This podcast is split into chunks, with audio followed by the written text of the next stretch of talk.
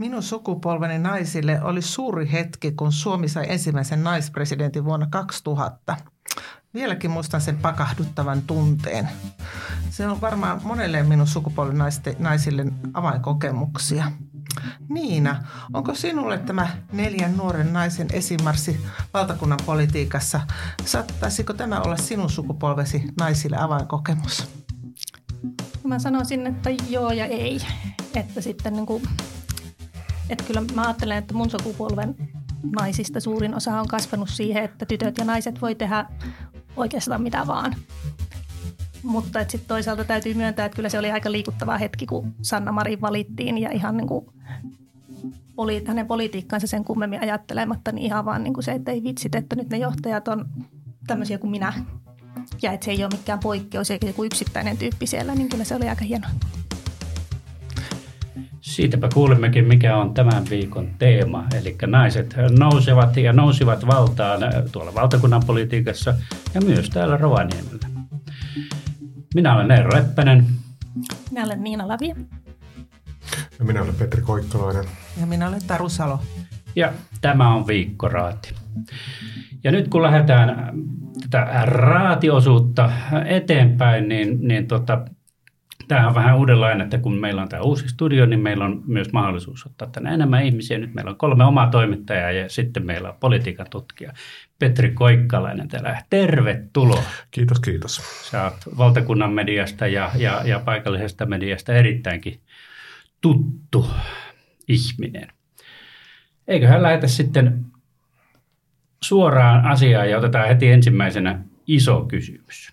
Nyt kun johdossa, nyt puhutaan valtakunnasta, ei vielä tästä paikallispolitiikasta, niin on neljä nuorta naista ja, ja naisia muutenkin, niin onko teistä Suomi jotenkin erilainen nyt? No tuota, nythän on aika vähän aikaa vielä arvioida tätä, kun hallitus on tainnut olla puolitoista vuotta, puolitoista vuorokautta niin kuin vallankahvassa, mutta kyllähän tämä niin kuin näyttää ja tuntuu vähän erilaiselta. Että ei mulla semmoisia oikein analyyttisiä välineitä ole, ole tässä vaiheessa sanoa, että mikä, mikä nyt olisi muuttunut, mutta onhan tämä nyt erilainen tunne aivan, aivan yksinkertaisesti. Joo, tosiaan siis vaikea sanoa tässä vaiheessa, mutta kyllä mä kuvittelisin, että taustatekijöillä on merkitystä, vaikka se nyt ei varmaankaan ole niin, että naiset tekisi ihmisläheisempää politiikkaa ja että se niin kuin sillä lailla olisi, mutta että kyllähän se niin kuin, tavallaan se elämän piiri ja kokemus on kolmekymppisellä naisella väkisinkin vähän erilainen kuin kuusikymppisellä miehellä. Että, että niin kuin mä luulen, että kyllä se varmaan sitten niin kuin jossain näkyy. Ihan samalla lailla, kun musta on jotenkin hienoa se, että Sanna Marin on niin sateenkaari perheessä kasvanut – että kyllä sekin varmaan antaa niin kuin vähän erilaista perspektiiviä sitten ehkä tiettyihin asioihin. Ja kyllä minäkin uskon ja mä luulen, että tämä syksy voi olla jotenkin käänteen tekevä tämmöisessä suomalaisessa poliittisessa historiassa, kun muistetaan, että kun Suomi voisi, voitti ensimmäisen kerran lätkässä MM-kultaa 95, niin Suomi kääntyi nousuun.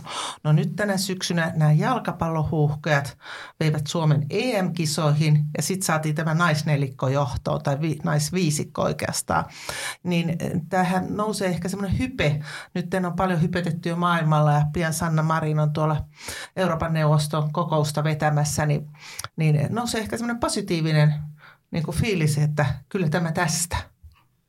Joo, ja jos itse, itse saa vastata tähän kysymykseen, mm-hmm. niin katselen tätä maailmaa myös ja Suomea myös niin kuin amerikkalaisen viihdeteollisuuden mm-hmm. kautta. Ja siellähän on kaikissa talk showissa ja muussa niin kuin otettu esille tämä, tämä, tämä asia. Ja, ja nimenomaan aika valtava hienona, hienona juttuna. Ja Hillary Clinton taisi jossain niin kuin ihan opetella suomen kieltäkin, että sai onniteltua näitä, tätä Suomea tässä. Että kyllä mulla on semmoinen tunne, että, että niin kuin zeitgeist nyt muuttuu ja, ja melkein yhdessä yössä niin kuin Suomesta tuli jotenkin taas vähän raikkaampi ja, ja uusien tuulten maa. Aivan värinät meni. Kyllä. no tuota, Petteri, olet politiikan tutkija, niin niin mennään ihan politiikan ytimeen ja käytetään näitä politiikan sanoja. Katri Kulmuni on puhunut, että tämä on uuden sukupolven punamultahallitus. Niin mitä tämä voi, voi niin tarkoittaa, tämmöinen uuden sukupolven punamultahallitus ja miten se poikkeaa sitten vanhasta punamullasta? No mä jotenkin miettisin, että tähän ehkä löytyy tämmöisiä niin pinnallisempia ja sitten ehkä vähän syvemmälle meneviä vastauksia, että jotenkin se pinnallinen vastaus, mikä tuli ehkä ekan kerran mieleen, kun Kulmuni, mm. Kulmuni puhui tästä uuden, uudesta sukupolvesta puhtaasta pöydästä, että tarkoitetaanko tässä nyt vain sitä, että, että naamoja vähän vaihdetaan ja ja tietysti tätä että tulee naisia ja tulee nuorempaa sukupolvia eh, niin kuin vähän vanhempien miesten sijaan, että tällainen niin kuin kasvojen kohotus.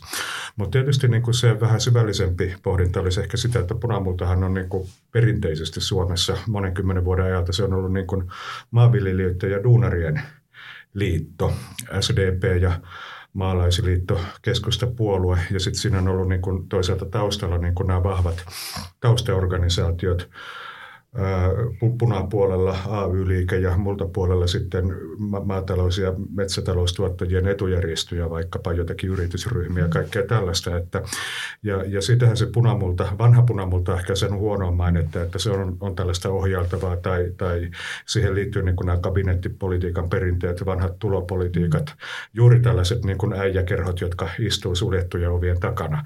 Et se on tietysti se uuden punamullan kova juttu, että jos nämä nuoret naiset pystyvät pystyy sitten purkamaan niin kuin tavallaan nämä kytkennät, ainakin esittämään ne niin kuin läpinäkyvällä tavalla ja avaamaan vallan käyttöön ja, ja, ja, ja, ja niin kuin tätä kabinettipolitiikan niin kuin perinnettä murtamaan tämän niin kuin ulkoisen olemuksen lisäksi, niin silloin mun mielestä tämä puhe uudesta punapuolesta alkaa olla jo ihan, ihan vartioitettava juttu.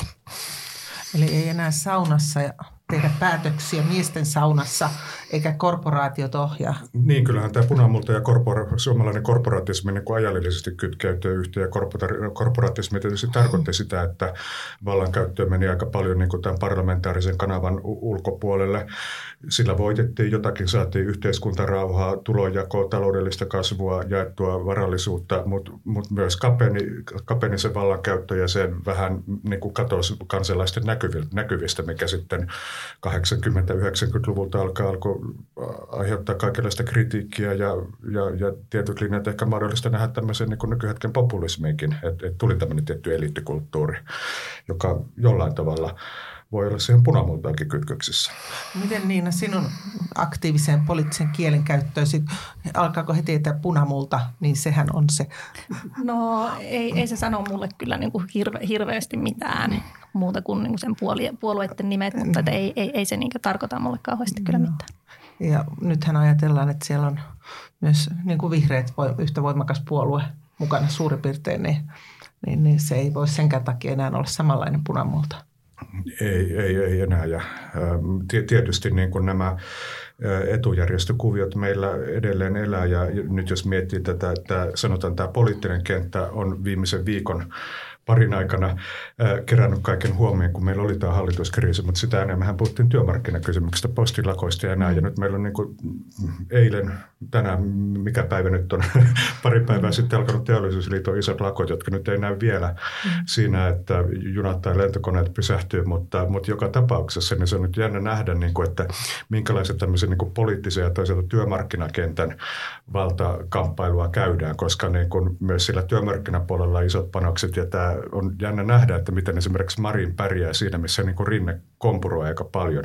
Hänen mm. meritti tavallaan mm. oli varmaan se, että toisin kuin Lindmanilla, Marinilla ei ole tätä AY-kytköstä niin kuin henkilökohtaisessa taustassa yhtä paljon. No hei, mutta tuota, meillähän toki Suomessa äh, tasa-arvon edelläkävijä maana niin jo paljon kokemusta naisista johtajina ja, ja poliittisina johtajina myös. Taru mainitsi jo tuossa Suomen naispresidentin. Ja tekeekö nyt naiset sitten erilaista politiikkaa yleensä ja tekevätkö sitten erityisesti nuoret naiset erilaista politiikkaa? Petri ja Niina, Niina voisi vastata ensimmäisenä. Mä ehkä vähän vastasin tähän jo tuossa edellisen kysymyksen kohdalla, että, tuota, että mä uskon, että se tulee niin kuin ehkä siitä erilaisesta elämänpiiristä ja semmoisesta, mutta että kyllähän siellä varmasti eniten vaikuttaa kuitenkin se, että mitä puoluetta edustetaan ja mitkä ne on ne arvot. Että ei välttämättä kovin erilaista, mutta toivottavasti ainakin jonkun verran. Tässä no- nostettiin myös tämä case Anneli Jäätteenmäki esille jonkun verran ainakin epävirallisesti, mutta tota, mitä Petri sanoi tästä? No kyllä mä Niina komppaan sillä tavalla, että varmaan tämmöinen oma, oma elämänpiiri, oma, oma tausta on, on niin kuin puoluekanta tietenkin näkyy varmaan myös siinä, että mistä tulee ja niin pois, päin, päin pois. Että kyllähän se niin kuin varmasti ohjaa sitä, että mi, mihin kiinnittää huomiota, minkälaiset asiat on tärkeitä, kantaako huolia ja huolta lapsista, vanhuksista, nuorista, lähiöistä, maaseudusta, kaik, kaikkea tämmöistä. Ja, et siinä mielessä varmaan niin kuin, niin kuin uudistutaan. Et se, että mitä mä vähän katsonut niin kuin ehkä hiukan huolestuneena, että nämä niin kuin nuoren polven poliitikot, en ota kantaa sukupuoleen, mutta meillä on vähän semmoinen seremoniallinen ja jäykkä puhetapa. Vältetään ehkä ottamasta suoraan kantaa, että puhutaan, että tunnen ylpeyttä, olen, olen huolissani, niin kuin asemoidaan itteensä. Mietitään ehkä sitä, että miltä näytetään. Et ehkä, ehkä pelätään jonkun liittolaissuhteen puolesta tai jotain tämmöistä. Mutta mä niin kuin toivoisin, että tulisi tavallaan suoraan asioihin menevää puhetta. Et jos se on, on semmoista vähän varovaista tavalla. On hyvin varovaista myös näillä nuorilla. Et se tietysti liittyy tähän, vaikkapa nyt jos mietitään paria viime viikkoa tätä hallituksen muodostaminen ja kriisit, jotka on hirmu sensitiivisiä ja varmaan niin kuin haluttukin niin kuin välttää, että niin kuin provosoidaan lisää. Mutta nyt kun tilanne rauhoittuu, niin mä toivon, että olisi niin kuin suoraan asioihin menevää puhetta, että ei ole niin, kuin niin että on vain joku oppositio, joka, jonka koetaan, että pystyy puhumaan asioista suoraan. Minä kyllä komppaan kanssa Petri, että mulla on jo ennen tätä kriisiäkin ollut todella vaikea saada niin kuin selville ja löytää sitä pihviä jotenkin nuorten, esimerkiksi Katri Kulmunin puheesta, että mitä mieltä hän on, että hän ikään kuin toistaa muutamaa lausetta ja, ja sieltä on todella vaikea, että tällä toimittajana tietenkin mietin, että sieltä on vaikea löytää pihviä, eli sieltä on vaikea löytää otsikkoa. Ja tuota, mutta sitten vielä näihin naisiin, niin, niin tuota, minä olen niin vanha, että minä muistan tuon Maggie Thatcherin tuota Briteistä, joka ei tehnyt mitenkään erikoisen semmoista pehmeää politiikkaa ja, ja uudisti konservatiivipuolue teki tosi kovaa politiikkaa. Ja sitten tietenkin Briteistä löytyy myös Theresa May, niin jotenkinhän se kuitenkin on, että riippuu niistä taustoista, mitä kautta ihminen pääsee ikään kuin sinne vallan huipulle, kuka, kun hän kukaan ei kuitenkaan nouse yksin. Että mitkä ne taustajoukot siellä on ja miten se, se, niin kuin se prosessi ikään kuin muokkaa ihmisen. Ja tietenkin, että valta turmelee ja ehdoton valta turmelee ehdottomasti ja pitkääkin vallassa oleminen turmelee. Ja kyllähän Suomessa niin on vahvoja jopa kovia naisjohtajia, mm. jos katsotaan vaikkapa virkakunnan huippua. No joo. Että naiseus ei pyhitä. Niin, ja aivan pakko mainita, että Angela Merkel tässä nyt, no kun näitä niin. naisia on lueteltu, no niin. niin aika, aika kova, kova sana oli jo joo. pitkään. Oli. Seuraava kysymys, Taru. No niin. No tuota, sitten vielä vähän tämmöinen kevyempi, kun mä äsken oltiin aika syvissä vesissä, mm. niin kun ei nykyään saa tytötellä, niin saako sitä miehitellä? Miten Eero Petri? No tota, sitä miehittely, miten mä nyt sanoisin. Mä kerran loukkaannuin tästä setämiehittelystä ja, ja, ja pro, tai sanotaan provosoiduin somekeskustelussa ja minulle sitten mansplainattiin, että tota, kysymys ei ole niin kuin iästä, vaan kysymys on asenteesta, että, että nuorikin voi ja ehkä jopa nainen voi olla setämies, että, että kysymys on siis tällaista ylhäältä alaspäin puhumisesta ja, ja tällaista niin kuin tietyssä, tietyssä arvossa ja asetelmassa olevasta, olevasta niin tuota puheesta, eikä niinkään iästä eikä sukupuolesta, mutta miten se Petri oot?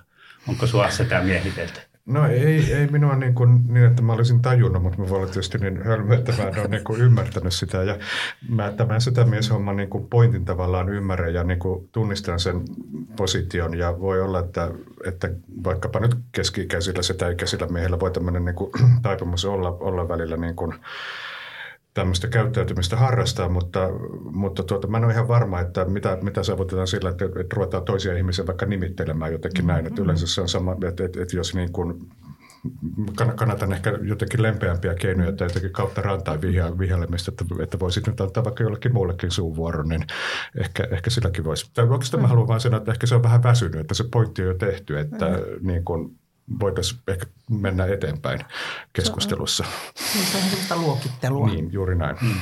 Leima, leima kirveen heiluttelua. Mm. Kukkahattu tätihän on vastaava, niin, vastaava joo, kyllä. kuin mies. Ja kukaanhan ei halua mihinkään tilaisuukseen tätejä.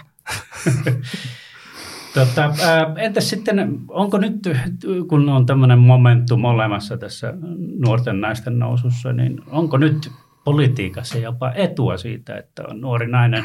Näemmekö esimerkiksi seuraavissa vaaleissa valtavan nuorten naisten uuden nousun? No jos minä aloitan, kun minun katsotte, niin mm. en ihmettelisi, vaikka nähtäisiinkin seuraavissa vaaleissa nuorten naisten nousu. Siis totta kai varmaan niin kuin urheilussa niin esikuvat aikaansaa motivaatiota seuraajissa ja voi olla, että vaikka tämä tämä niin kuin puoluejohtaja, hallituspuolueiden johto, mikä nyt on, niin, niin saa aikaan siis semmoista, että, että vaikka puolueiden nuorisojärjestöihin liittyy uusia ihmisiä, en mä ollenkaan ihmettele sitä, että varmaan, varmaan näin on. Kiinnittäisin kuitenkin myös huomiota siihen, että tämä poliitikkojen tällainen niin kuin käyttöikä on kauheasti lyhentynyt, että, että ei siellä niin kuin hirmu montaa vuotta tunnuta jaksavan siellä. Tai voi olla, että sitten saadaan joku palkintovirka tai jotain muuta mm. tämmöistä, mutta että se kiertohan on kauheasti nopeutunut siitä ajasta, kun oli Karjalainen ja Virolainen ja Kekkonen ja ne oli 20 ja 30 vuotta ja mm. vähän, vähän vieläkin pitempään, että nykyään semmoinen 50 vuotta niin kuin päivän politiikan valokeilassa on aika paljon. Niin se voi olla sellainen tekijä, joka niin kuin nuorentaa ehkä keskimäärin. Toisaalta meillä oli vaihe, kun tuli Sipilä, Stubb ja, ja Soini, niin se oli niin kuin vanhempi hallitus ja miesvoittoisempi kuin edellinen, mikä oli hiukan nuorempi, semmoinen kuin nelikymppistä hallitus, tämä mm. Katainen Urpilainen mm. sukupolvi, joka sitten se taas vanheni.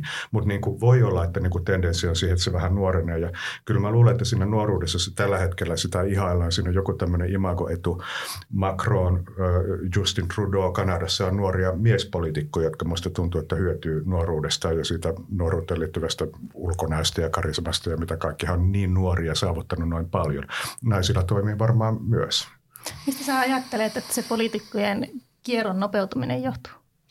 No siinä on varmaan niin kuin tämä, tämä tota, No työn vaativuus on, on, on lisääntynyt. Mä luulen, että se on kuluttavampaa. Siis yksi, mitä sanotaan, että Euroopan unionin jäsenyys 95 alkaen on esimerkiksi niin lisännyt poliitikkojen työtaakkaa paljon. Se on tietysti niin kuin koitettu helpottaa palkkaamalla näitä poliittisia valtiosihteereitä ja erityisavustajia ja niin paljon no, enemmän kuin ennen. Puhutaan siitä, että, että lainsäädännön määrä on lisääntynyt. Jostain syystä se tekeminen on vaan niin kuin lisääntynyt, niin kuin monessa muussakin ammatissa, vaan aika paljon. Voi olla, että se niin kuin kuluttaa enemmän. Toisaalta mä luulen, että voi olla, että media, voi olla, että puolueiden oma organisaatio, oma keskustelukulttuuri on tullut jotenkin intensiivisemmäksi. Halutaan uusia alkuja, halutaan vaihtaa naamaa. Ja se tulee varmaan niin kuin julkisuuden kautta, mutta tuntuu, että se tulee myös niin kuin puolueorganisaatioiden sisältä.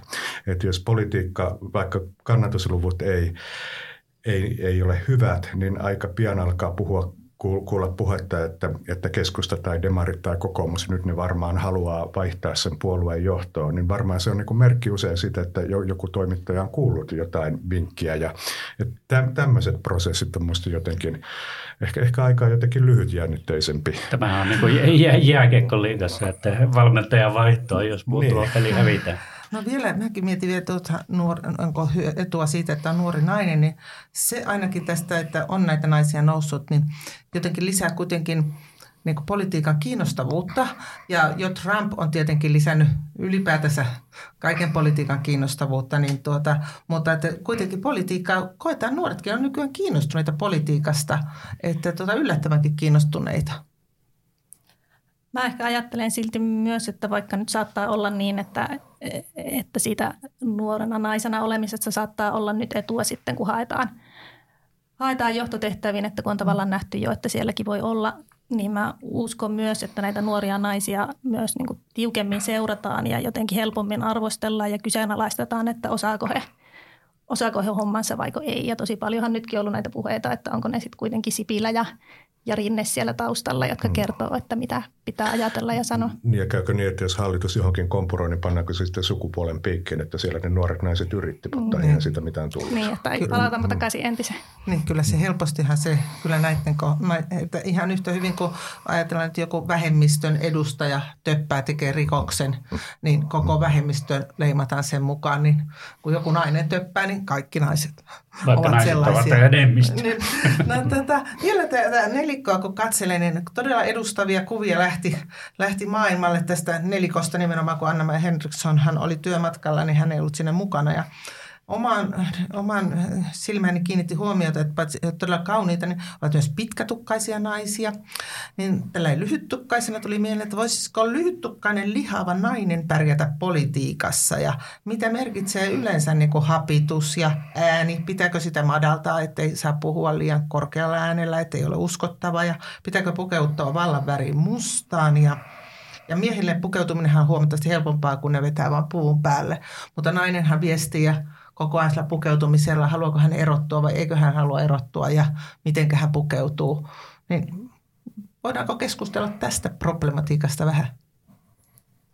Petteri, sanoppa sinä. No totta kai politi- politiikka on myös tällainen imago laji niin kuin vi, viimeisen päälle tai, ja hallitseminen yleisemminkin. Että jos miettii vaikka vuosisatojen taakse ja että miten monarkit on esiintynyt, niin varmaan heille on ollut etua siitä, että on olleet pitkiä ja komeita ja pystytty maalaamaan hienoja kuvia ja kaikkea tällaista. Tietysti sitten asiahan ei ole niin ollenkaan niin yksiselitteinen, että varmaan jokainen voisi mainita niin kuin montakin poliitikkoa, jota ei, ei pidetä välttämättä kovin karismaattisen näköisenä tai tämmöisenä filmitähden mallisena ja silti tehneet niin kuin merkittäviä, niin kuin hyvinkin, hyvinkin merkittäviä poliittisia uria ja semmoisia niin kuin tällä hetkelläkin Euroopassa varmaan varmaan, varmaan monia. Mutta kyllä mä niin kuin sitä mieltä olen, että, että tämmöinen ulkonäkö on sen ja, ja ääni ja kaikki tällainen on se merkitys on ehkä lisääntynyt, mikä ehkä vähän, vähän niin kuin huonokin juttu on. En tiedä, mikä siihen vaikuttaa. Vaikuttaako se siihen se, että kaikki nämä mediat on parantunut, että eihän vanhasta televisiokuvasta nyt niin kovin paljon nähnyt sieltä niin kuin lumisateen keskeltä, että miltä ne poliitikot näytti. Mm. Mutta nyt meillä on terä, teräväpiirto, televisiot ja hifi-äänet ja kaikki tämmöinen. Sillä ehkä vähän triviaali pointti, mutta mä oon niin joskus lukenut jonkun tutkimuksen, missä sanottiin, että Italiassa, mikä on hyvin, hyvin ulkonäkökeskeinen mm. maa, niin sielläkin 80-luvulla poliitikot että oli vielä semmoisia täysin harmaita niin kuin säkkimäisiin pukuihin pukeutuneita miehiä, joilla oli tukka huonosti. Ja sitten tuli joku Berlusconin sukupolvi, nyt ne kaikki näyttää semmoisilta malleilta melkein. Näin. Eikö siellä ollut tämä Cicciolina, joka äsken Hänkin kyllä. Joo, kyllä mäkin olen sitä mieltä, että, että, että tuota, toi, tuolla ulkonäöllä on, on suuri merkitys. Meillä myös, myös miesten puolella niin kuin tällaiset aika, aika pitkälle trimmatut, trimmatut poliitikot noussut monen, monen, monest, monestikin viime aikoina. Ja kyllähän se ehkä perinteisesti on ollut vähän niin, että ollakseen uskottava poliitikko tai uskottava mikä vaan, niin naisen kannattaa pyrkiä esiintymään miesmäisesti ja pukeutumaan ehkä myös silleen miesmäisesti, ja ehkä, mutta mä en tiedä, onko sekin muuttumassa, kun pani vaan merkille, että nyt muutama viikko sitten, kun valittiin uusi Euroopan komissio tai hyväksyttiin parlamentissa, niin tällä ensimmäisellä naispuheenjohtajalla oli päällä pinkki jakku. Ja jotenkin, vaikka sekin on hyvin niin kuin triviaali asia, niin jotenkin se lämmitti mun mieltä, että ehkä se ehkä se ei enää vaadi sellaista. Ja Jutta Urpilaisella oli muuten punainen kukkamekko. Mm, niin että nainen voi olla uskottava, vaikka se pukeutuu pinkkiin. Niin, vaikka hän näyttää naiselta tai on mm. jotenkin naisellinen ja tekokynnet ja irtoripset vaikka, että eihän se niin kuin liity siihen asiaan millään lailla. Toisaalta joskus tuntuu, että kyllä naisilla on tässä paljon vapaampaa kuin miehillä, jotka mm, niin. pitää aina olla samannäköisiä. Mm. Stubb sai paljon, paljon tuota, tällaisesta erilaisista urheiluasuista ja muista ennen palautetta, että eihän näin saa. Muistan jonkun mies kansanedustaja, joka Sortseissa oli eduskunnassa, niin siitähän tuli tosi kovasti puhemies otti siihen kantaa. Hmm. Naisilla ei ole vastaavaa koodia. No mennäänpä vielä seuraavaan. Tässä jo sivuttiin tätä seuraavaa kysymystä, niin että, että sehän on epäilty, herätty kysymys, että ja annettu ymmärtääkin, että Antti Rinne niin ohjailisi siellä taustalla Sanna Marinia ja, ja Lohi, Markus Lohi täältä Rovaniemeltä ja Juha Sipilä olisi olleet tämän manööverin takana, millä Antti Rinne kaadettiin ja ohjailleet Katri Kulmunia. Niin onko tämä nyt niin, että kun on nuori nainen, niin heti ajatellaan, että – että hän ei niin kuin itse ole se aktiivinen toimija, vaan että sitä miehet sieltä ohjailee. Mitä Petri? No onhan se nyt varmaan tällainen tietynlainen niin kuin kulttuurinen stereotypia, että on, on joku tällainen julkisivu ja sitten todellinen vallankäyttö. Ja ehkä, ehkä tällaisessa asetelmassa niin kuin sellaisiin niin perinteisiin rooleihin on helppo mennä vanha, nuori, mies, nainen, että kuka sitä todellista valtaa käyttää.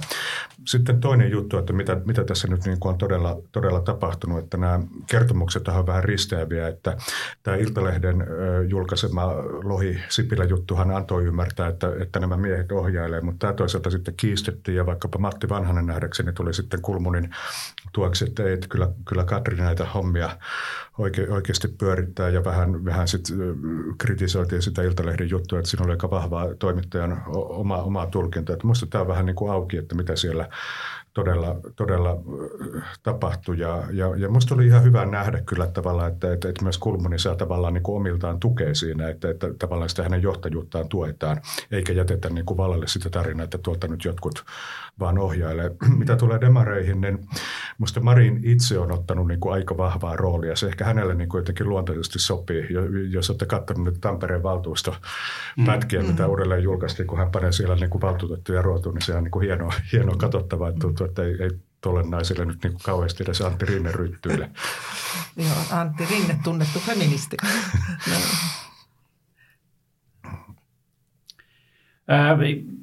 itse haluaisin nyt vielä palata vähän taaksepäin tähän, tähän hallituskriisin alkuun ja, ja tuota, tuohon Case Paateroon, joka vähän näytti siltä, että, että taas nainen uhrattiin, vai, vai oliko kysymys siitä, että, että nainen nähtiin uhrina, en tiedä, ja siitäkään me emme tiedä kauheasti. Ja, ja sitten taas äh, tavallaan Sanna Marin antoi synninpäästön ja, ja Paatero palasi hallitukseen. Onko teillä tästä mitään näkemystä? Näette sitten samalla tavalla kuin esimerkiksi minä, että taas nainen joutui eroamaan omasta tahdostaan, näytin nyt ilma, lainausmerkit tässä, kun, kun tuota, joku muu töppäsi. No kyllähän tietenkin toi tapahtumien ajoitusjärjestys niin kuin antaa, antaa tällaiselle tulkinnalle niin kuin musta jonkinlaista painoa, että tavallaan se, että ensin Paatero eroaa, ainakin sanotaan, että omasta pyynnöstään, mutta tiedän minkälainen se Rinta ja Paateron välinen puhelu sitten todellisuudessa on ollut, mutta sitten niin kuin sosiaalidemokraatit niin kuin tavallaan yhtään mitään selittämättä hänet palauttaa ministeriksi, niin kyllähän se niin kuin vähän niin kuin jätetään sitten kuulijalle, että päätelkää nyt, että mitä tässä tapahtuu. Ja minulle tuli kyllä semmoinen maku, että tuota Sanna Marin tässä tuota, käytti taas oma, oma, omapäisesti ja ei ollut rinteen ohjaltavista, että otti, otti tuota, Paateron takaisin hallitukseen, että se oli ollut vain rinteen, rinteen asettama syntipukkia. Mm. Näin, näin mulla tuli käsitys vähän huonosti seurasin tätä, mutta tykkään tuosta Tarun näkemyksestä. Joo, kyllä mäkin tavallaan sitä oikeastaan niin kuin tarkoitin, mutta, mutta sitä ei niin kuin sanottu ääneen, vaan se, että niin kuin me mm. ei, eihän he voi sanoa, että, mm. että uhrasimme yhden poliitikkomme syntipukkina, mutta nyt otamme hänen takaisin, että se tavallaan pitää jättää, jättää sanomatta. Mm. No mennäänpä ihan vähän näistä naisasioista sitten tämmöiseen politiikan kumman kannatus näihin gallupeihin, jota on tänä syksynäkin tasaisesti tulee Yleltä ja Hesarilta ja muiltakin tiedotusvälineiltä. Ja keskustan kannatushan on aina Gallubilta laskenut, samoin kuin myös SDPn. Ja nyt viimeksi oli noin 10 prosentin, vähän yli 10 prosenttia keskustan kannatus. Ja keskustahan on kuitenkin täällä Lapissa ollut valtapuolue ja nimenomaan Lapissa merkittävä ja myös merkittävä Lapille tietenkin, että keskusta on ollut se, joka on hallituksessa ajanut monia Lapille tärkeitä asioita. Niin miten sä mietit, Petri, tästä, että mitä tämä merkkaa, että, että keskusta nyt näin laahaa niin nimenomaan Lapille? No nämä viimeiset eduskuntavaalithan käytiin vähän yli puoli vuotta sitten, että, että jos vaalit käytäisiin nyt näillä kannatusluvuilla, mutta samoilla ehdokkailla, niin sehän tarkoittaisi kyllä sitä, että Vihreiden Riikka Karppinenhän jäi, oliko se seitsemän vai yhdeksän ääntä vaille, että voisi ehkä kuvitella, että ne äänet nyt niin kuin löytyisi. Ja silloin se tarkoittaisi, että keskustalta häviäisi se y- yksi paikka. Ja se taas tarkoittaa sitä, että Lapissa olisi kaksi paikkaa keskustella ja sitten yhteensä kuusi puoluetta edustettuna. Että se olisi tavallaan niin kuin harvinaisen hajallaan se Lapin niin kuin puoluekartta mm. tai monipuolinen, sanotaan nyt niin kuin näin positiivisemmin päin. Sitten jos vielä miettii vähän eteenpäin, että perussuomalaisten kannatus on nousussa, mm. sosiaalidemokraattien laskussa. Keskustan jälkeen seuraava menettäjä olisi ollut kokoomus, mutta jos kokoomus on vähän vahvistanut, niin sitten se paikka menisi todennäköisemmin demareilta, jolloin, jolloin siellä olisi sitten niin kuin vie, vielä vähän eteenpäin, että voisi olla kaksi keskustalaista, kaksi perussuomalaista, kokoomus ja vasemmistoliitto vihreät. Niin. No, me, me teemme melkein samalla lailla itsekin laskeskelin Joo. tässä näin, että näillä luvuilla tämmöinen paikkajako Lapissa olisi varmasti todellisuutta. Melkein, melkein lopuksi tässä vielä esitän sellaisen kysymyksen kaikille. Eli Amerikassahan sanotaan ainakin, en tiedä pitääkö tämä paikkansa, että ihmiset tekee äänestyspäätöksensä esimerkiksi sillä perusteella, että kenen näistä ehdokkaista kanssa he voisivat lähteä kaljalle tai viinilasilliselle. Niin jos ajatellaan näitä nuoria naisia, Katri Kulminen, Liida Anderssonia, ja Sanna Marinia ja Maria Ohisaloa, niin, niin kenes kanssa lähti sitten viinille tai kaljalle? Mä voin sanoa, että, että se oli aivan ehdottomasti Lee Anderson, että hänen kanssaan mulla olisi ehkä puhumista rockista ja elokuvista ja kirjoista. Mä en lähtisi ainakaan Sanna Marinin kanssa, koska hän ei kuulemma osaa small talkata, enkä osaa minäkään, niin en tiedä, että mistä me puhuttais. Mutta tota, ehkä Maria Ohisalo, tämän hänen köyhyystutkija menneisyyden takia, että mä luulen, että siitä löytyisi niin kiinnostavaa jutun juurta. No, kun tässä nyt on ollut nämä politiikkateemat esillä, noin teatterit ja musiikit ja kaikki muut olisi kiinnostavaa, mutta jos politiikasta puhutaan, niin minun täytyy sanoa, että ehkä, ehkä kuitenkin Katri Kulmuni, koska jotenkin tässä on eniten jäänyt avoimia kysymyksiä tämän keskustelun suhteen, niin olisi kiinnostava kysyä, että mitä siellä oikein tapahtui. Ja tietysti sanoa, täytyy sanoa, että mä vähän puolueellinen, koska hän on Lapin yliopiston alumnia, niin olisi niin kuin kiva ehkä siitäkin näkökulmasta jutella. No, Meinaat, että muutama Vasillisen kanssa Katri, no. Katri kun puhuisi ohi suunsa.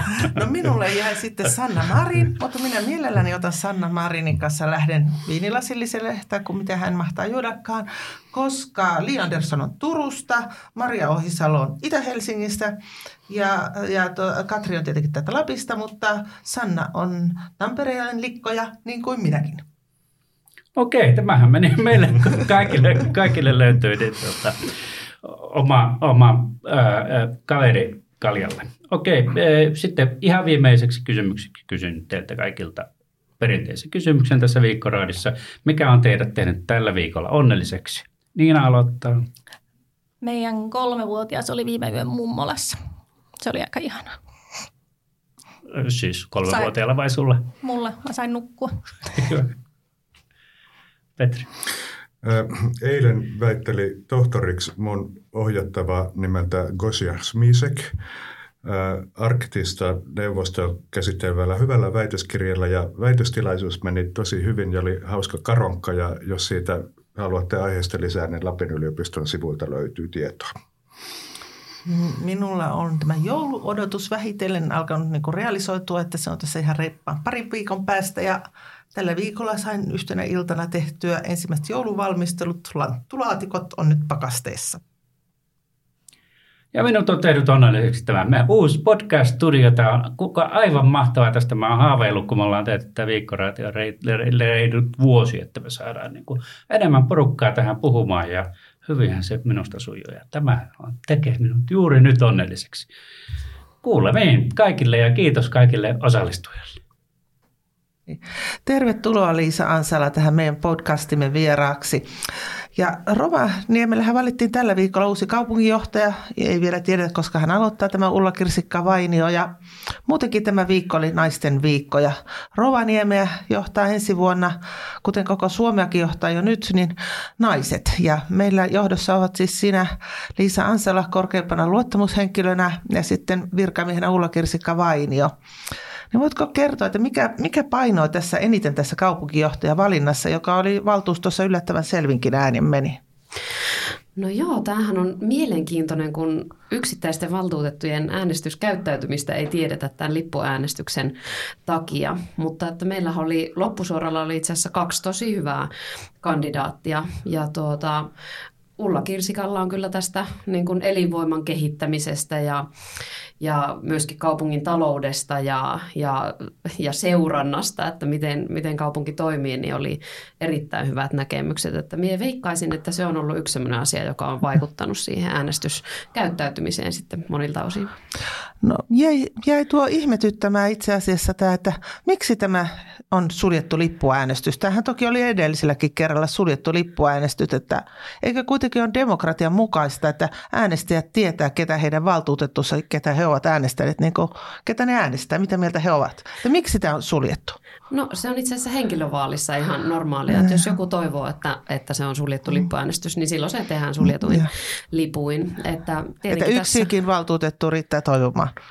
Joo, joo, kyllä, joo, kyllä se näin on. Mutta tuota, siinä varmaan sitten jokainen halunnut vielä ehkä viime hetkeen harkitakin sitä omaa äänestyskäyttäytymistään ja osa ryhmistä ei ollut tehnyt ryhmäpäätöksiä, että varmaan se oli aika, ja voin sanoa, että kyllä se tiukka punninta oli tosi monelle, että miten, niin. miten tässä äänestää. Mutta kuitenkin tämmöisenä tavallisena kuntalaisena, niin kuin ajattelisin kaupunkilaisena, että, että meillä olisi oikeus tietää, että, että tota, tässä jää vähän niin kuin, kaikkihan ei edes paljastanut sitä sitten, jotkuthan ihmiset on paljastanut äänestänyt, niin voitko sä kertoa meille, kumpaa sinä äänestit? No en minä, minäkään en sitä, sitä paljasta. Minusta se on yksi tämmöinen, kuitenkin jos mietitään meidän demokratiaa ja vaikka vaaleja, mitä tahansa vaaleja, niin meillä on aina vaalisalaisuus. Ei me tajata eduskuntavaaleissakaan hirveästi siitä kertoa, että kuka on mitäkin äänestänyt, eikä se... Mutta tämähän se, tuota... on välinen vaali ja mehän tiedämme aina esimerkiksi eduskunnassa, kun, kun on äänestys, niin kuka äänestää mitä. Ja silloinhan niin tämä on niin äänestäjien oikeusturvan kannalta pitäisi tietää, että ketä heidän valitsemansa valtuutetut äänestävät. Mutta ei se henkilövaalissa vaan näin, näin toimi. Näin ei toimi. Henkilövaalissa sitten on, on tapana, että käytetään lippuäänestystä. No joo, tota, tämä, tämä herätti vaan tästä oikeastaan vähän ihmetystäkin, että mistä tämä tapa juontuu. No mikä muuttuu, kun kaupunginjohtaja vaihtuu joskus ensi vuonna sitten? Oo, tuo on hyvä kysymys. Mm, ehkä on tässä vaiheessa vaan semmoisia niin toiveita ja odotuksia, että mitä, mitkä asiat muuttuu ja päästäisiin niin vielä, vielä asioissa eteenpäin. Mutta mm, minä kyllä luotan siihen Ulla Kirsikan vahvaan talousosaamiseen ja näkemykseen. Meillä on tosi paljon, mitä meidän täytyy alkaa toimeenpanemaan vielä niistä vaikeista talouspäätöksistä ja meidän toiminnan ja talouden uudistamisohjelmasta Rovaniemen kaupungissa. Että, että minä uskon, että Ulla Kirsikalla on niiden osalta sitten aika paljon annettavaa, että laitetaan vielä, vielä hösseliksi. Kyllä meidän kaupunkikonsernin talous ja toiminta kaipaa ihan uusia, uusia tuulia. Olet myös sanonut, että uusi kaupunginjohtaja pääsee sitten joskus aloittamaan puhtaalta pöydältä, mutta tässä nyt Esko Lotvonen aikoo olla virassaan en tiedä kuinka pitkään, mutta ainakin johonkin kesän asti ja syksyllä loppuu virallisesti. Että tässä saattaa olla puolikin vuotta, että me maksamme ikään kuin kahdelle kaupunginjohtajalle palkkaa. No ei se niin kauan käytännössä tule olemaan. Itse asiassa ihan kaikille tiedoksi, että on tällä viikolla tarkoitus Ulla Kirsikalle soittaa ja sopia tästä, että milloin, milloin hän sitten työnsä konkreettisesti aloittaa. Mutta että siinä on huomioitu sellaiset, että, että valitun henkilön täytyy irtisanoutua omasta tehtävästään ja voi olla useiden kuukausienkin sitä aikaa, että on sitten tämä irtisanomisaika meneillä. Että varmaan käytännössä konkreettisesti se tulee olemaan sitten kevään loppupuolella ja sitten tuota ennen kuin nykyinen kaupunginjohtaja eläköityy, niin siinä on vielä sitten kesälomat pitämättä. Että se todellisuudessa se ei ehkä tule olemaan kovin montaa pitkä. kuukautta. No hyvä. Ajattelin, kun kaupungin talous niin kovin hyvällä mallilla ole. Kyllä, nyt yritetään pitää tästäkin näkökulmasta Kul, nyt kulu, kuri. Ja eikä se välttämättä ole aina hyvä, että vanha johtaja – siellä taustalla häärää. Siinä heti helposti tulee kuitenkin, että, että ei ole hyvä, että vanha johtaja kovin pitkään on, vaikka se olisikin opastamista. Just, perehdytys on tärkeää olla hyvä, mutta että varmaan silläkin rajansa, että kuinka Kyllä. kauan sitä tehdään. No, tuota, Rovaniemelle ilmeisesti haluttiin muutosjohtaja ja sitähän tosiaan tarvitaan, kun talous kyntää ja toisaalta on todella isoja kaavoitus- ja rakennushankkeita. Niin miten sä uskot kuitenkin, Leena Talvensaari tässä kirjoitti justiinsa Uudessa Rovaniemessä pääkirjoituksessaan siitä, että puhutaan paljon muutoksen tarpeesta, ja, mutta sitten kun on ne konkreettinen paikka, kun ne muutokset pitää konkretisoida, niin sitten sitä uskallusta ei riitäkään tehdä niitä muutoksia. Ja, niin, niin onko, uskotko, että luottamushenkilöitä nyt ja sinulta itseltäsi löytyy tarpeeksi rohkeutta ja selkärankaa tehdä muutoksia, vaikka näitä tarvittavia muutoksia, että vaikka Suomen kanssa vähän napisisi?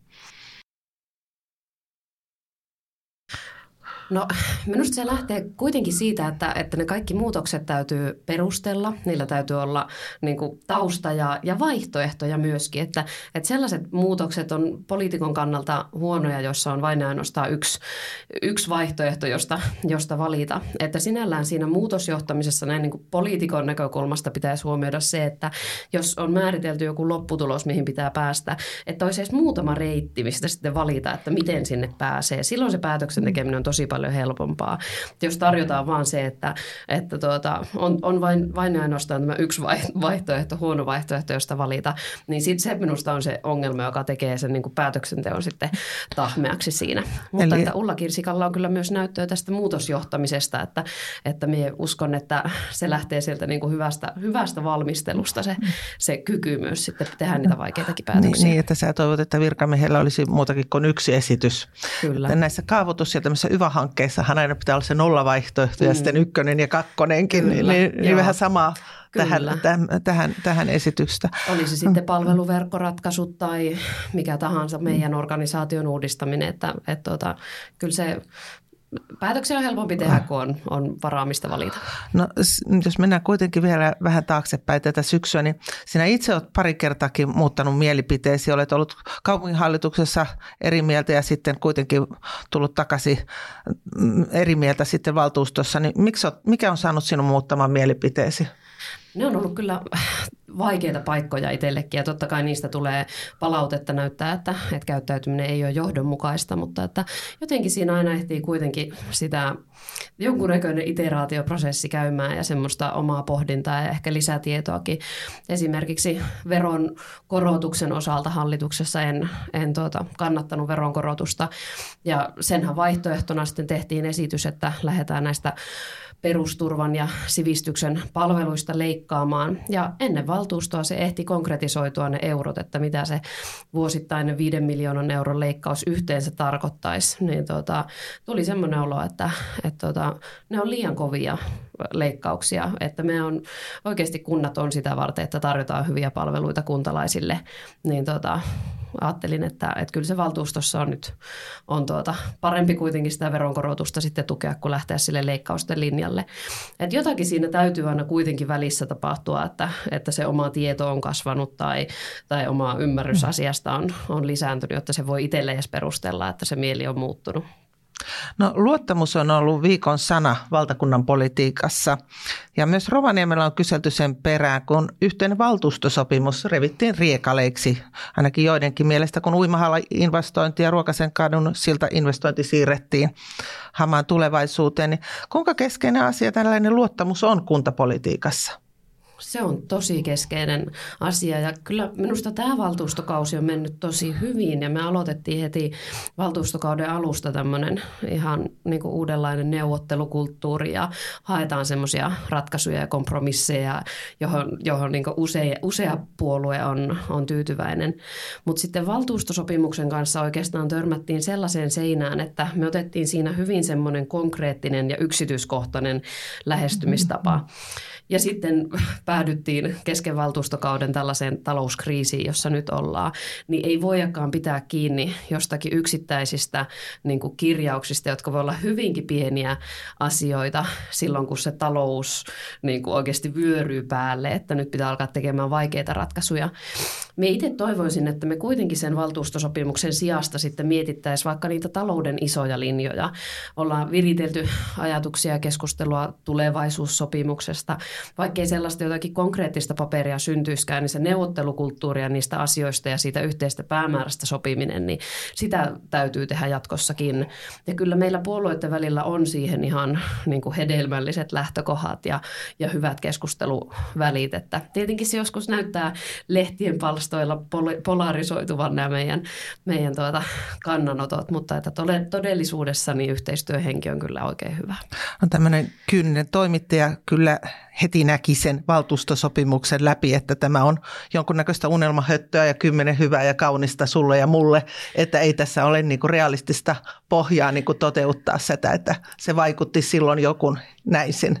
Mutta usko tai älä, me ollaan nyt sitten vuosittain aina arvioitu mm-hmm. se, ja joka kerta kun me ollaan arvioitu, että miten valtuustosopimus on toteutunut, niin se on itse asiassa toteutunut ihan hyvin. Et siellä on mm-hmm. muutamia semmoisia pieniä kirjauksia, vaikkapa pyöräily- ja kävelyn kehittämisestä, joka on ollut vihreille vaikkapa tärkeä tavoite, että semmoisia asioita, muutamia yksittäisiä ei ole toteutunut, mutta että voi sanoa, No, Heitä nyt ehkä hatusta vähän, mutta 90 prosenttia ne. niiden kirjausten osalta, niin jotakin toimenpiteitä no, on kuitenkin niin, tehty. Ja, ja sen myötä on tullut noin 30 miljoonaa euroa alijäämä.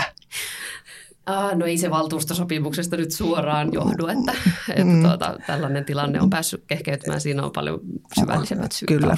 No tota, mennään sitten toiseen asiaan. Tää, sä oot ollut nyt tässä kaupunginhallituksen täyspäiväinen puha, puheenjohtaja, niin minkä, tämä on aika harvinainen ratkaisu. Lapissa näitä muita ei ole, muualla tietenkin isommissa kaupungissa on. Niin onko, onko tämmöinen ollut osittain tämmöinen pormestarin rooli ja osittain sitten tota, tämmöinen vir- nor- vanhan aikainen kaupunginhallituksen puheenjohtajan sivutoiminen tai siis luottamustoiminen, niin miten, tämä on, niin kuin, miten sä oot kokenut tämmöisen täyspäiväisen puheenjohtajuuden? Mm, no siinä on niin kuin varmasti hyvät ja huonot puolensa. Uh, huonot puolensa on varmaan se, että, että täytyy jatkuvasti hakea sitä oikeasti sitä omaa rooliaan, että, että minä en ole kaupungin virkamies mm. ja en halua semmoisena näyttäytyä, vaan että haluan oikeasti niin kuin olla johtamassa sitä poliittista toimintaa ja poliittista mm. keskustelukulttuuria se hyvä puoli on tietenkin se, että nyt kun on mahdollisuus tehdä sitä täyspäiväisesti, niin on oikeasti aikaa ja resursseja tehdä sitä, mm-hmm. sitä juttua. Mutta että se on vähän semmoista niin kuin pallottelemista, että, että, että pysyy oikeasti siinä omassa rootelissaan ja omassa tehtävässä. Että siinä on ollut kyllä opettelemista ja sitten tietenkin muissa kunnissa tuolla etelämässä tällaisia malleja on, niin sieltä sitten hyvää tukea myös kollegoilta tullut näiden asioiden pohdintaan. Mutta että Um, miehin noin puolisen vuotta tekemään silloin 2017 osa-aikaisena tätä kaupunginhallituksen puheenjohtajan tehtävää ja olin yhtä aikaa sitten Lapin yliopistolla töissä kansainvälistymispalveluissa ja täytyy todeta, että siinä tuli kyllä molemmat työt hoidettua niin huonosti, että, että tuota, tämä, on ollut inhimillinen ratkaisu tämä. Kyllä. No mennäänpä sitten vähän tähän valtakunnan politiikkaankin ja – tähän äitiyteen ja naiseuteen, joka kanssa tällä viikolla on keskusteltu. Suomen tärkein päättäjä eli pääministeri Sanna Marin taitaa olla aika täsmälleen samanikäinen kuin sinä ja hänellä on myös kaksivuotias lapsi niin kuin sinullakin ja sinulla on pian toinenkin lapsi. Kyllä. Niin tota, m- miten tuota, sä oot kokenut tätä, onko edelleen Suomessa, niin asetetaanko tämä äitiys jotenkin esteeksi tehdä uraa ja ootko sä saanut jotenkin jotain negatiivista palautetta siitä, että, että kuinka sinä nyt ehdit hoitaa tärkeää yhteiskunnallista virkaa ja oletko sitten huono äiti?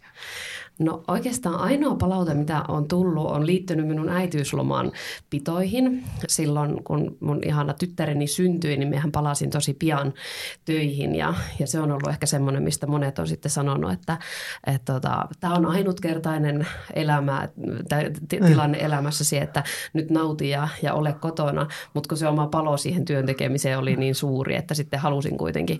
Ja oli tämmöinen ainutkertainen mahdollisuus sitten, sitten olla täyspäiväisesti poliitikko kriitikko. Mm. Et sitä on tietenkin, ehkä siinä varmasti on tullut tukeakin, mutta että on tullut, tullut kritiikkiäkin. Mutta että muuten minä en ole kohdannut. Minä haluan ainakin, ja mulle perhe on tosi tärkeä ja kyllä minä sieltä viikoittaisesta arjesta kuitenkin varaan sitä aikaa lapsen kanssa olemiseen ja meidän perheen yhteiseenkin tekemiseen. Että tuota, että ei ole, e, en ole kokenut, että se on nyt ollut muutoin, muutoin mitenkään este eikä hidaste. No miten sä ajattelet, että miten Sanna Marin pääministerinä ja samanikäisen tyttären äitinä mahtaa arkensa jakaa? Se on varmasti haastavaa, mutta tuota, Sanna Marinin tietää, niin varmasti siinä onnistuu. Että, että tuota, mutta siinä varmaan tulee karsittua sitten epäolennaisuuksia elä, elämästänsä ja keskittyä niihin asioihin, mihin oikeasti täytyy. Joo. No tuota, osaatko sä arvioida, että mistä tämä johtuu, tämä naisten nousu nyt johtaviin asemiin sekä valtakunnassa että Rovaniemen kaupungissa ja muuallakin? Tämä on ollut kyllä tosi mielenkiintoista seurata, että, että tuota, tässä on aika semmoinen nopeakin muutos mm. minusta mm. tapahtunut. Että, mutta mä ajattelen niin, että, että nyt meillä on ollut oikeasti hyviä hyviä naisia, jotka on rohkeasti uskaltanut lähteä sitä, sitä tuota menestystäkin hakemaan ja, ja laittamaan itseensä niin kuin koviin tiukkoihin paikkoihin. Et varmaan on niin kuin, on ollut sellaista rohkeutta lähteä tavoittelemaan näitä isoja, isoja tehtäviä. Ja se on kyllä tosi hieno, hieno juttu ja varmaan se on ollut osaksi vaikuttamassa siihen, että sitten ollaan päästykin tähän tilanteeseen, missä nyt ollaan, että naisia on oikeasti vaikuttavilla paikoilla. No onko sulla no, sinun osaamistasi tai henkilösi jotenkin kyseenalaistettu jossain vaiheessa sen takia, että olet nainen ja vielä nuori nainen? Ihan viime aikoina ei ole, mutta silloin oman poliittisen uran mm, alkuvaiheissa niin kyllä koin usea, useankin otteeseen, että, että haasteita, haasteita oli. Ja ehkä semmoista stereotyyppistä käyttäytymistä, mm. että nuori nainen valitaan aina sihteeriksi kokouksiin ja, ja niin edelleen. Mm. Mutta, tuota, mutta ihan viime aikoina ei. Mutta että koen kyllä niinkin, että on täytynyt osoittaa se oma paikkansa, että mm. pärjää ja kykenee niin kuin, hoitamaan tehtäviä kunnolla. Että en tiedä, kuinka sitten miehet joutuvat näin kovasti omaa tekemistään niin kuin vahvistamaan tai, tai perustelemaan ja niin. perehtymään asioihin. Että niin. onko rima vähän matalampi?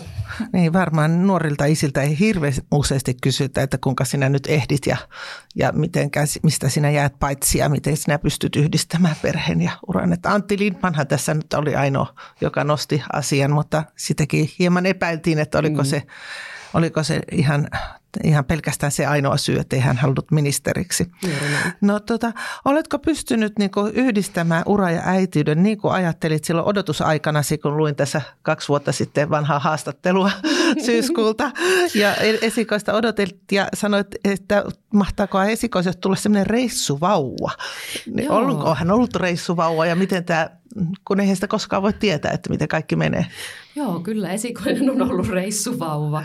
Ei ehkä nyt ihan, nythän kun hän on kaksivuotias taapero, niin täytyy sanoa, että useammin tulee jätettyä sitten, sitten tuota isänsä tai minun mm. vanhempien hoivaan hänet. Mutta että on hän käynyt Strasbourgissa ja Brysselissä ja Helsingissä ja niin edelleen. Että, mutta että ehkä ehkä vähän niin kuin kivuttomammin on tämä yhteensovittaminen kuitenkin tapahtunut, mitä ajattelin.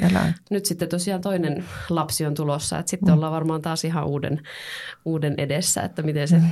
yhteensovittaminen sitten onnistuu. No niin, eli olet jäämässä ihan tässä ihan piahkoin äitiyslomalle ja periaatteessa virallisesti voisit jo ollakin äitiyslomalla, mutta työasioita kuitenkin on paljon. Niin oletko nyt miettinyt etukäteen, että kuinka pitkään aiot pitää äitiyslomaa?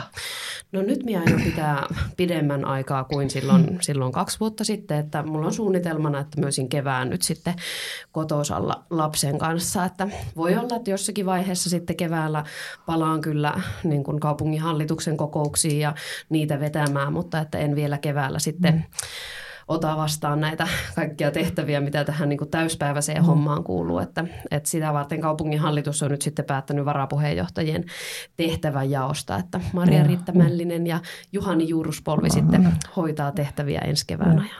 Joo, vielä lopuksi yksi kysymys. Olit vielä vuonna 2015 vaaleissa ehdolla, mutta nyt viimeisissä eduskuntavaaleissa et ollut, niin vieläkö valtakunnan politiikka houkuttaa, että näetkö, että voisi joskus, joskus vielä olla ehdolla tuonne eduskuntaan? No totta kai se houkuttaa siis siinä mielessä, että, että minusta eduskunnassa tehdään tosi tärkeää työtä, mutta en ole vielä päättänyt esimerkiksi ensi vaalien osalta, että, että lähtisinkö ehdolle vai ei me on niin äärettömän motivoitunut tästä minun nykyisestä tehtävästä, että, että tuntuu jotenkin, tuntuu viimeksikin hassulta, että olisi lähtenyt tavoittelemaan eduskuntaa, kun oli sellainen olo, että nyt kaikki on, on just hyvin. Että tuota, varmaan pitää sitten arvioida, että onko sitten enemmän paloa suurempiin kuvioihin, mutta mie tykkään. Minusta rovaniemeläisten asioita on ihan mahtava hoitaa, että on joka päivä niin motivoitunut, että, että tuota, pitäisi olla sitten semmoinen joku syy, että haluaa tavoitella sitten jotakin muuta. Hyvä ja tässähän on kuntavaalitkin eka, eli ne on nyt keväällä 2021, eikö niin? Joo, kyllä. Joo, joo, joo, juuri näin. Joo. No niin, kiitoksia Liisa Ansala ja oikein hyvää joulun aikaa ja loppuodotusta sinulle. Kiitoksia, hyvää joulua kaikille kuuntelijoillekin. Kuuntelet Lapin kansaa. Lapin kansan podcastit löydät sivulta lapinkansa.fi kautta podcastit ja kaikilta podcast-alustoilta.